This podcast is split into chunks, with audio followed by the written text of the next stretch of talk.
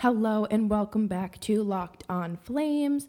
You're here with your lovely host, Jess Belmosto, and I'm so sorry that this is up later than normal today. I am battling some sort of cold or allergies, and I needed to sleep. Uh, but tonight we have a hockey game at home against the Arizona Coyotes. Uh, puck drop is at 7 p.m. Mountain Time, and we do have a very important night tonight. Um, excuse me, hockey is for everyone, and I just want to say that this night has sort of become a problem for some people in the fan base. And you know they take it out in the social medias you know comments or twitter replies and i just want to say that i'm so happy to see calgary fans not doing that i have seen so many people retweeting it and sharing it and there hasn't been a single ignorant comment that i could find as of 1:40 p.m. Eastern Standard Time. But it's been, you know, I think a lot of fans appreciate nights like this and it has to be done right and I'm so happy and proud of the Calgary Flames fan base right now. And I hope that, you know, this sort of mentality where we're inclusive, we're not any sort of phobic and rude towards any individuals continues because it is so important to embrace the individuality and the individuals within our hockey community. I mean, I can guarantee you that everybody listening right now is not the same. We are not carbon copies of a singular person, and it's very important to include those who maybe don't feel as included or feel like they might not be welcomed in the community and it's not about one night. It's about practicing the inclus- inclusivity all season long. And you you know i think a lot of people see it as pandering. And if it's not done correctly i do agree with them. I think that there have been certain teams this season that have taken hockey is for everybody or or hockey is for everyone and pride night and turned it into something completely different than it needed to be or should be.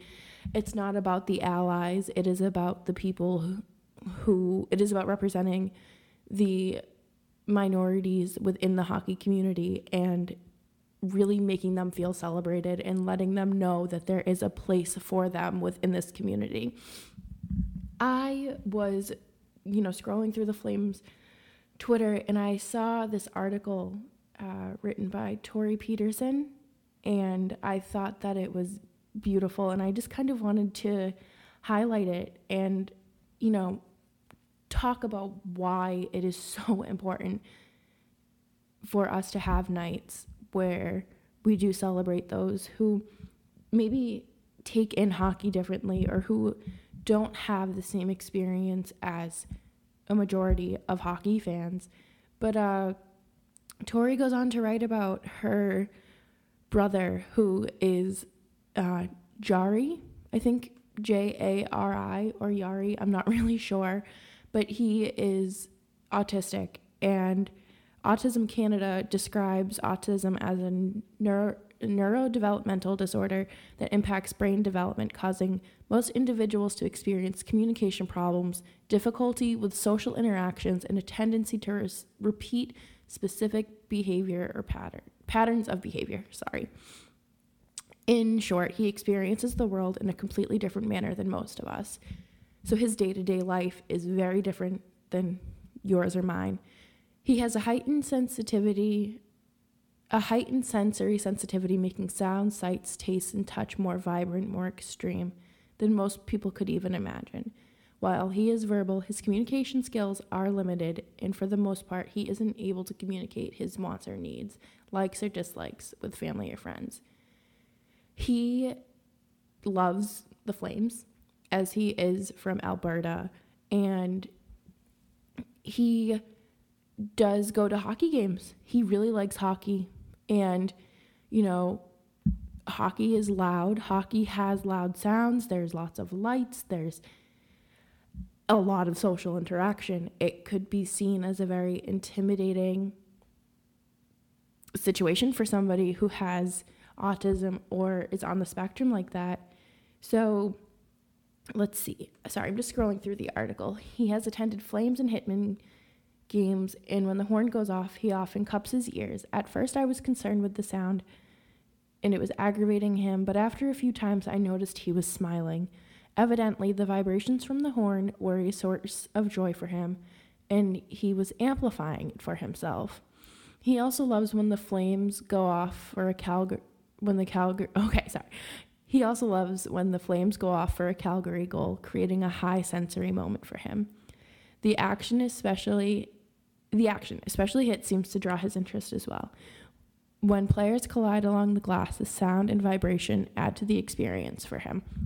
So things that we take for granted at a hockey game are so important to him and it really you know makes it a more exciting experience for this fan. And there's a picture of him in the article smiling like beaming and he just looks so happy. And he really loves going to these games. And so uh, tori goes on to write understanding that her brother's experience with hockey is drastically different than mine has opened our family's eyes to many ways people take in the game of course, I knew that everybody had their own reasons for liking the sport, but viewing it from his perspective has made me realize there are many more people, or there are many more ways that people can enjoy it. I hope more and more individuals can see the game in their own way and appreciate the sport. We can continue to go, grow the game if we are able to better understand the multitude of ways people view hockeys and open doors for them to become involved in a sport that has positively impacted so many. After all, hockey is for everyone. I think that that's beautiful and so well written. And I do think that it is important for everybody to remember that we all experience hockey games differently. I know people who have gone to hockey games and have never watched a single shift before in their life, but when there's a fight or some sort of action, they love it and they say, When's the next time we can watch a game? Or when's the next time we can go to a game? And it's important for me to introduce the game to new people and you know show them what hockey is. It's not just a bunch of goons out there skating and running around, but rather a game that you can enjoy in as many different ways as you want. So uh, I'm very happy that the Calgary Flames are including hockey is for everyone in their schedule because I believe it was St. Louis Blues who, um, you know, they're not really doing this whole thing correctly. So good on the Flames organizations. But uh, yes, let's jump into tonight's action. Uh, what's been cooking? Yesterday there was an optional practice, and uh, Johnny Gaudreau did not skate. Uh, Matthew Tkachuk did not skate uh, Giordano did not skate, along with, uh, so it was just Tkachuk, Gaudreau, Giordano, and Talbot. They didn't skate. so, uh, you know, take that as you will, but it was optional, so you don't have to be there. But uh, Cam Talbot starts between the pipes tonight against the Yotes. Again, going with a consistent goalie is great, and it is very important at this point in the season. I don't know how many times I can drill that into this podcast without you guys getting tired of me. But it is so important. And, you know, not every team is lucky to have a successful goalie tandem, but it seems that Talbot is really taking this in stride and has had, um, you know, a day off so he can get back in the saddle again and take on the Yotes. But um, I it, does anybody else find that funny? Like whenever I say yotes, I just think of like an egg yolk. I'm sorry, I know that's so random, but um, yes, it'll be interesting to see how tonight goes. I'm looking forward to watching the game, and uh, you know, good Friday night hockey game way to end the week. And Jermaine Franklin reported that Hamonic skated on his own today, and he's recovering from an upper body injury. So I think that it, once again, taking your time coming back from an injury is your, you know, you, you can't rush back. There um, is a very important reason why we take it slow on recovery and we can't rush these things. So it's very good to see him skating back um, on his own and slowly making his way back to the team. So maybe next week we'll see something and here's some more further updates. I opened up the mailbag to y'all on Twitter, and I know it's to take a little bit because we don't have a Locked On Flames Twitter account unsuspended yet. So we're still working on that. But um, I received two questions. Uh, Jess wants, not me, my friend Jess, JLDX92 wants to know why did parents teach us that having a light on inside the car was illegal? Okay.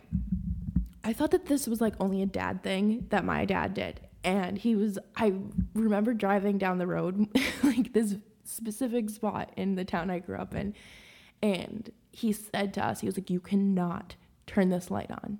You cannot. It is so distracting. It is so like it's you know like i'm gonna go to jail. You're gonna go to jail if you turn the car light on. I really do think though uh, it was a distracting factor for them. I mean i know when i drive i hate having like uh, the lights on my rear view mirror. I don't know what they're called, but like those underlights, I I can't. It they it bothers me sometimes. Like I've hit them or forgot to turn them off, but I do think it is just a matter of distraction.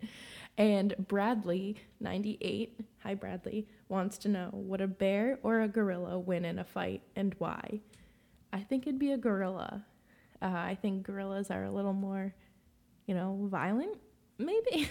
but personally, I just the only thing I can think of is King Kong versus like a tiny like like a, a brown bear in the woods. like I just think of the Bruins mascot just walking up against a giant King Kong, or was King Kong an ape?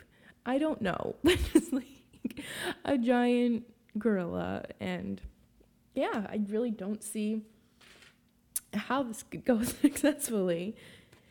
But let's see. Let's take a let's do a look ahead. So um, they play um, on Sunday. Again, that is the all women's broadcast that I'm so excited to see and look forward to hearing uh, when Vegas comes into town. And then they're off until Thursday and the Islanders come into town. And they have a game Saturday.